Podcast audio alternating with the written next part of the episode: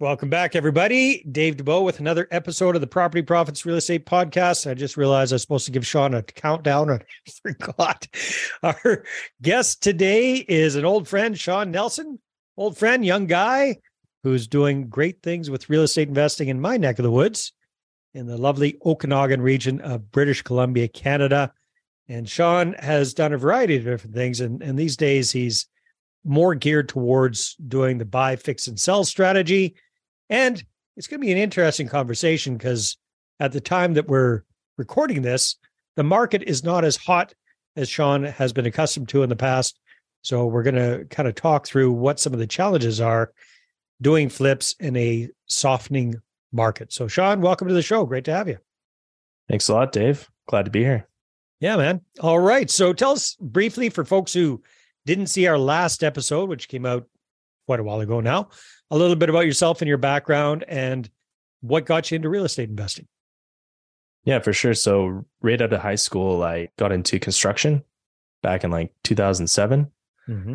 Was framing houses for a number of years, then jumped into uh, drywall contracting, boarding houses and whatnot. And didn't take me too long to see that would take a toll on my body. And then, yeah, somewhere in there, I tried some network marketing that kind of expanded my mind to like, you know, possibilities of making a good income and, you know, making over maybe a million a year, something like that. Did you do that with network marketing or opened your mind to the possibility that it could happen? Yeah, no, network marketing was, it was a tough sell. And it, it, wasn't it really is, it is amazing do. for personal development though. I mean, I tell you what, the one hundred percent network marketing is a very valuable experience from that point of view, from sales training point of view, from getting out there and hustling point of view. I've taken a crack at it myself. Yeah, it's it's definitely seems to be one of those situations where it's the upper echelons tend to make pretty darn good money. The lower echelons, no. Would you agree? Yeah, yeah, I'd say so. And and like it wasn't something I could really relate to. So when I found flipping, my friend was reading a Flipping for Dummies book, kind of sparked my interest. And then from there, I started following Stefan Arneo's stuff that he's thrown out, read a couple of his books, and yeah, got jumped right in. Excellent. So when did you do your first flip? What year was that? Well, actually, the first transaction was like a wholesale. Uh-huh. That was in twenty nineteen. Good. Time we're recording this is twenty twenty-three. And what's your best guess on the total number of transactions you've done since first starting in twenty nineteen? So it started to take off in twenty twenty. Since then, I think we're we're on like our twelfth one right now, but most nice.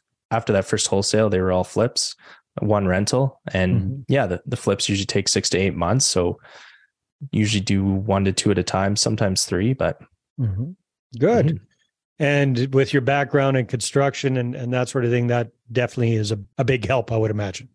Oh yeah. Yeah. Like my thing is going to the properties, talking to the homeowners before we buy it. I know like kind of what to look for. Mm-hmm. Walking through the houses and whatnot. From the planning point of view, that helps a lot too, for sure. And from the not getting completely ripped off by contractors, supplies, all that kind of stuff, it's very helpful as well. Whereas if you got a dunderhead like me that couldn't swing a hammer if my life depended on it, yeah, I'd, I'd be at a big disadvantage there. Yeah, yeah. No, it definitely helps. That's for sure. Yeah. All right, Sean. Well, let's... I know one of our things that we love to talk about is marketing. So let's talk a little bit about how you find your off-market deals. What's worked well for you over the years? What's working well for you right now in twenty twenty-three for finding motivated sellers? And then we'll we'll talk about what your strategy is for working in kind of a, a softening market. Yeah, for sure. So, you know, there's a whole like list of things that you can do to attract sellers, a lot of different marketing things. So I took a few. You can throw out a lot of bandit signs, like we buy home signs, and they don't take them down, which is nice. Yeah. So over the years, I've put out probably around one hundred or so, and most of them are still out there. Wow. Like right in town type thing or in the outskirts or where? All around. Oh, yeah. Salmon Arm, Vernon, and the outskirts. Kelowna doesn't like them. Those yeah. ones got taken down. But now, uh, did you ever, did you ever get nasty calls from municipalities or city halls or anything like that saying, hey, we're going to fine you a hundred bucks a day for every day that you got these signs up or anything like that? Like Lake Country near Kelowna, they, mm-hmm. they just called me and said, hey, we took your signs down. You can't have them up. We have them in our yard. You can come grab them. So it was actually a pretty good experience. Yeah. That's not bad. Yeah. So I, I guess you've never looked through the bylaws and seen what the fines could be. It's all pretty much do it and then ask for forgiveness afterwards kind of thing. Yeah, one hundred percent. Like, and just looking around and seeing other businesses that have their signs up and they never get taken down. So like these communities are kind of friendly for that. You know, it's, it's kind of good for small business, right? Yeah, that is. Now, do you have the typical but ugly I buy houses signs, or did you get some pretty ones done up professionally? Yeah, so I got some nicer ones done and they've been out for a while, and I'm actually in the process of switching them over. Something that's maybe going to like catch the eye more, something maybe that looks like a garage sale sign or something. Cause that, that's what I notice all the time when I'm driving around. Right. So yeah. Yeah. Go with, go with what catches the eye for sure. All right. So banded signs have been working for you. What, what else do you find works well for you? Yeah. I have a We Buy Homes website. Mm-hmm. It's not like a special name or anything. It's just We Buy Homes Okanagan. Uh-huh. I put a bit of money into placing that on Google quite well. And when I get a lead from that, it's, it's a pretty good lead. Usually okay. People that really want to sell their homes or just like are in some weird situation. Today, actually, I got a call from a lady that had foundation issues in Vernon. And unfortunately, it went to my uh, junk mail, so I didn't catch that. Oh. But she called me up a week later and yeah, going to check that out today. So now you just got to check your junk mail more often. Yeah, yeah, yeah. I got to I got to be on top of that one. So basically, all right, so you're, you've got your I Buy Houses website. You've done some search engine optimization around that. Does that mean you're also doing Google ads around that?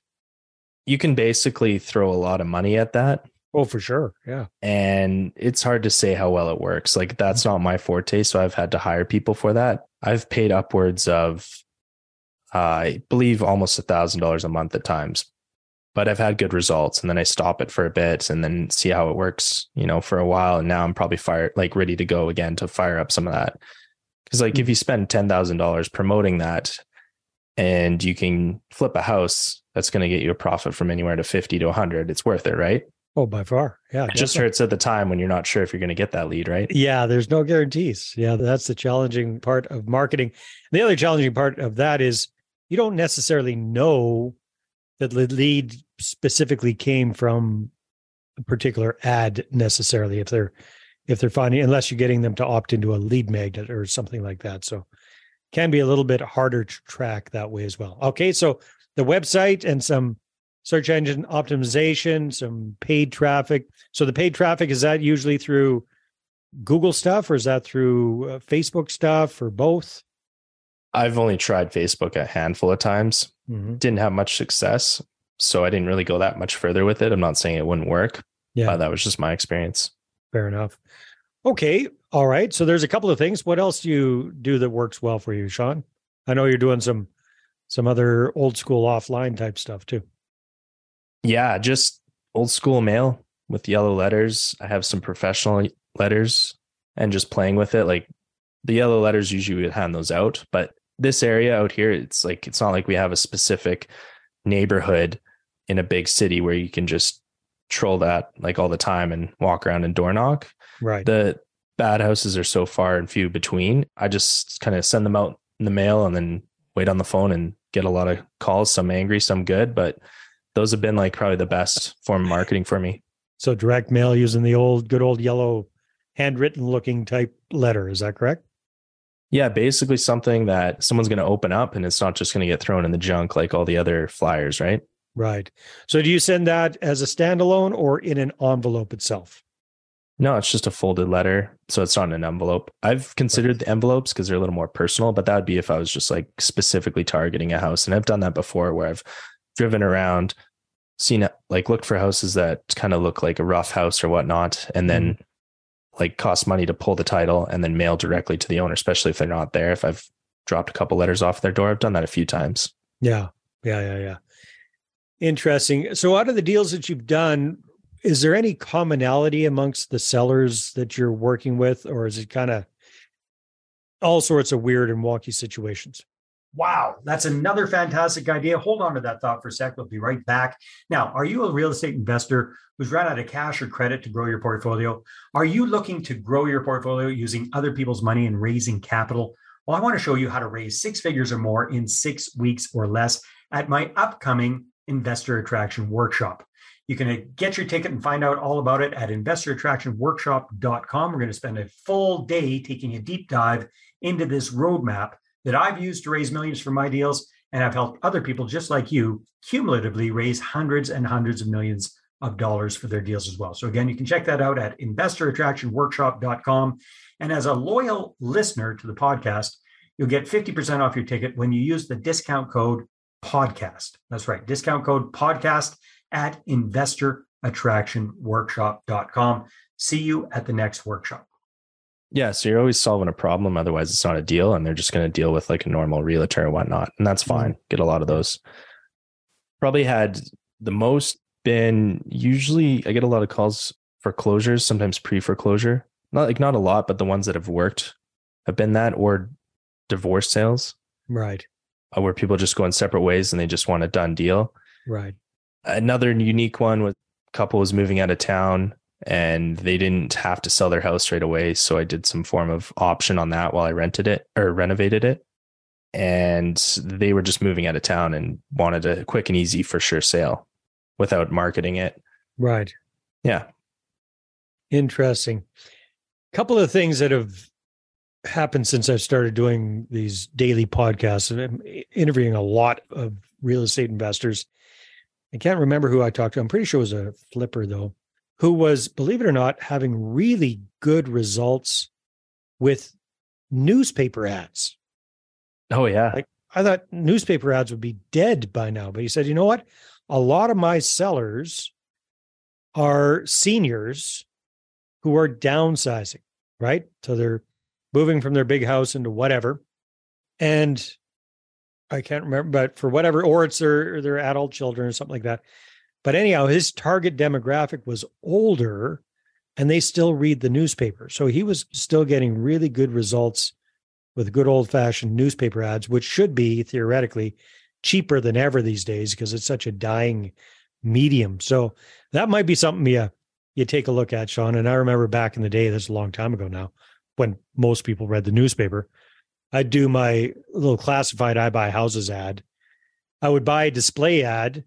I'd make it look exactly like a classified ad. I'd have it placed in the classified section of the newspaper, and I'd hand draw a circle around the ad that said, I buy houses, and then plunk, it would it would show up right there. And it just really, really popped because it was so unexpected, being the houses for sale by owner section or something like that. And this I buy houses circled, already circled ad in there got some good traction. So, you know, who knows? Maybe that might, that could be something that you try moving ahead. Yeah, I like that. So someone's going to open the newspaper and be like, hey, who, who the hell wrote in here? Right? Exactly. Like, in fact, my, on? one of my favorite stories was I got back when I was doing that, I got this call from this lady. She said, it's like a message from God. I said, what? She said, I can't believe it. Your ad, I saw it. It was already circled. And it it's impossible. I don't know how anybody could circle this thing, because I went and I bought the newspaper out of the newspaper dispenser back in the day when people would buy the newspaper kind of thing, right? And I never picked the top one. I always picked like the middle copy. And I pulled out this middle copy, and I really had to sell my house or do figure out something to do with my house. And I opened up to, you know, classified section, and there was your ad. And somebody had already circled it. And I think I had it in blue ink too. So it really popped. And I didn't have the heart to ruin her religious experience and tell her it was just a sneaky marketing trick. But anyhow, oh, yeah, it, def- it got some serious attention, that's for sure. Just working with another client who's doing something interesting as well, Sean, that that you might consider. Not my favorite strategy, but he's he is calling up expired listings. So he's actually calling them up on the phone. He's mm-hmm. I, I, he's in the States, so it's a lot easier for them to access that kind of information. But I, I'm pretty sure there's a way you can do it as well. And he just calls them up and see if there's any. He's not just doing flips; he's doing like creative owner financing type deals and sandwich leases and, and that kind of stuff. But that's that's what he's doing, just to see if there's any flexibility there and if there's any wiggle room, if they own it free and clear and willing to be the bank and this and that and the other thing. I don't know if that fits well for the flip, because you need to get in there at, at a smoking price. Oh, those are the best deals. Yeah. I've had a few of those owner financed ones. They're good. They work for flips too. Okay, good. Well, that, that yeah. could be something you could look at as well. So especially anyhow, now too, right? With the lower interest rates, like they had the lower interest rates and now I have to buy them with higher interest rates. So if they can act as the bank, maybe I can offer them more, right? Yeah, maybe. Exactly. Yeah. You just have to crunch your numbers and make sure at the end of the day, it makes sense for, for both. Yeah. That makes sense. Yeah. You could even do some kind of like a, a joint venture type thing with them, profit share type thing on the end result where you basically, yeah, they, they're the bank. You just come up with the money for the renovations and you've got a baseline profit margin or whatever that, that you need to make and you split the difference or something like that. Who knows? Right. Lots yeah. Yeah. It depends. Yeah. It depends who you're talking to, right? Because you want to explain it to them in terms that they can understand. Sometimes I, yeah, just try to keep it simple. So it doesn't like, because when people get over complicated, right, then they just shut down. Oh, like for sure. Right. So yeah. And that's why my preference was always just to see if there's any flexibility over the phone and then get in there, meet them face to face. So they get yeah. to see what a friendly young fellow that Sean Nelson is and, you know, not be scared of you over the phone kind of thing. It, anytime you can meet somebody face to face, it tends to work a lot better. Yeah, yeah, exactly.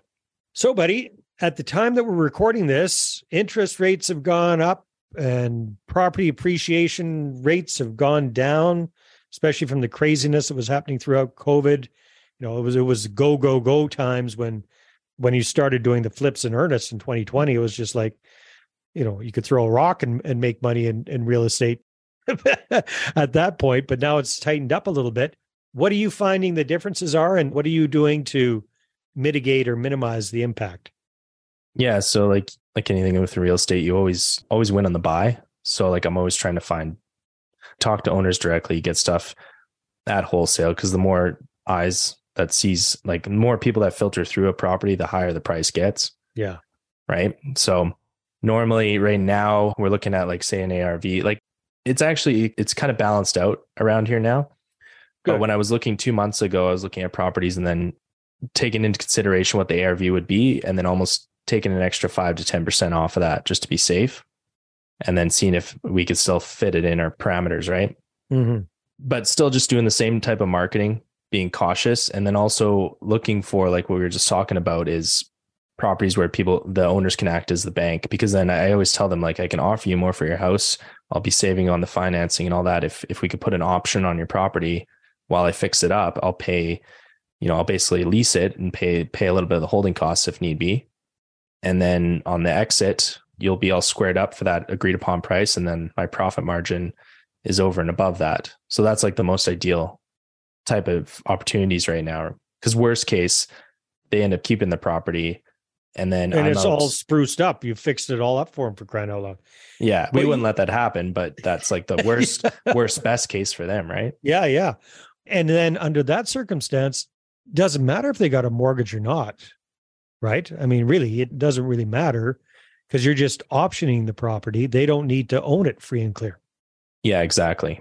Exactly. And it just depends on what their uh, exits, like why they're selling. Are they selling to cash out to buy another property? Or a lot of the times if they've owned it forever, maybe they don't need the money right now. Mm-hmm. And they're working with me either just because it's some kind of problem property or like they know, like, can trust me really. Right. So, right. Yeah. Are you doing any, are you buying any properties off wholesalers? You buying any properties off frustrated landlords, those kind of situations? Yeah. So landlords, sometimes landlords are kind of tough ones. Like I've, I sat down with one a while back and where he basically had a whole bunch of like people doing drugs in his house. Like they were oh, wow. borderline. They were basically came off the streets to live in his house, renting rooms. And he was a distressed landlord, but he wanted to take the renovations on himself. So I was like, yeah, hey, it's no problem. He asked me actually if I would live there and renovate for him. And I was like, no, I don't. Not, no, no, thanks. Yeah, no way. Yeah. So frustrated landlords sometimes, but not, I haven't come across that too often, actually, to be honest. Just mostly people that in like some, some of my best deals have been ones where people have inherited a house.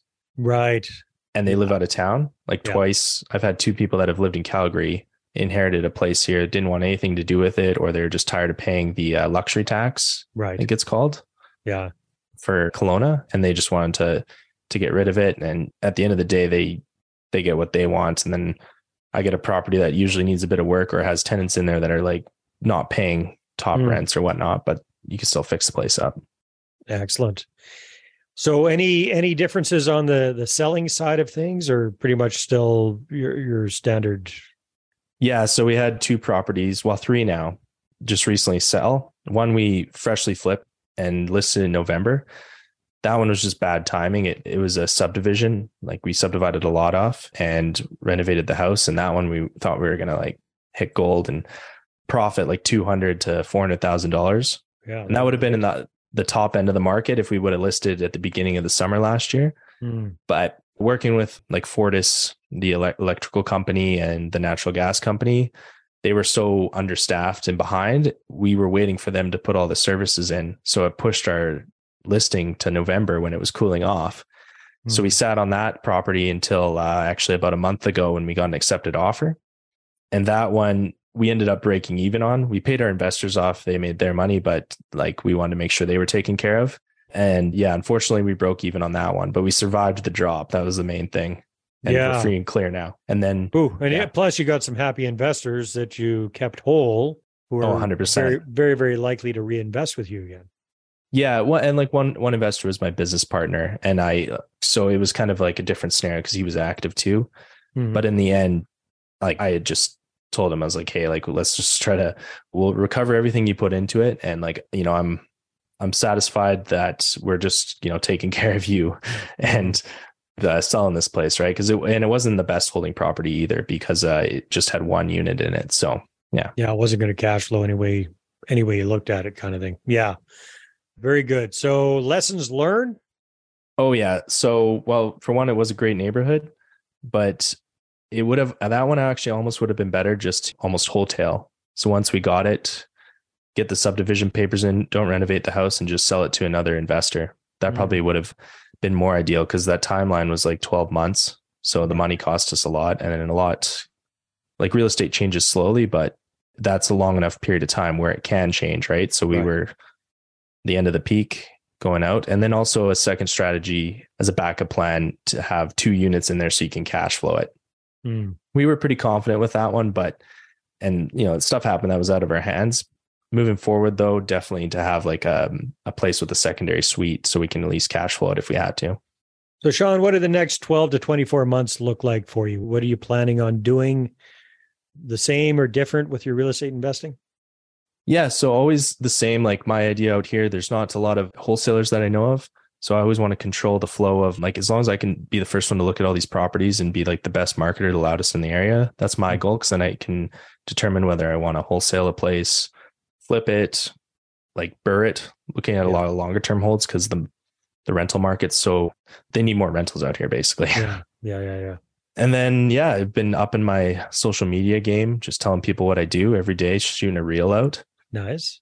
Then also in the works with a coach out of Calgary, Sean Shuchuk, going to put a book together just nice. about my, my journeys as I've started out. Like I'm not necessarily a seasoned veteran, but I've done quite well over the last few years and I want to share that.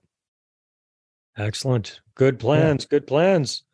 And Sean, if people want to reach out and connect with you, what's the best way for them to do that?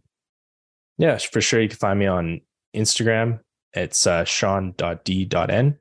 Or Facebook, Sean Nelson. And, and it's, uh, yeah, it, it's the handsome young guy based in the Okanagan of British Columbia. Yeah. Sound, sounds good, Sean. Well, thanks for being on the show. It's always a pleasure. Appreciate it, Dave. All right, everybody, take care. We'll talk to you on the next episode. Well, hey there. Thanks for tuning into the Property Profits Podcast. If you like this episode, that's great. Please go ahead and subscribe on iTunes, give us a good review. That'd be awesome. I appreciate that. And if you're looking to attract investors and raise capital for your deals, then I'm going to invite you to get a complimentary copy of my newest book, right back there. There it is. The Money Partner Formula. You can get a P D F version at investor attraction book dot com. Again, investor attraction book dot com. Take care.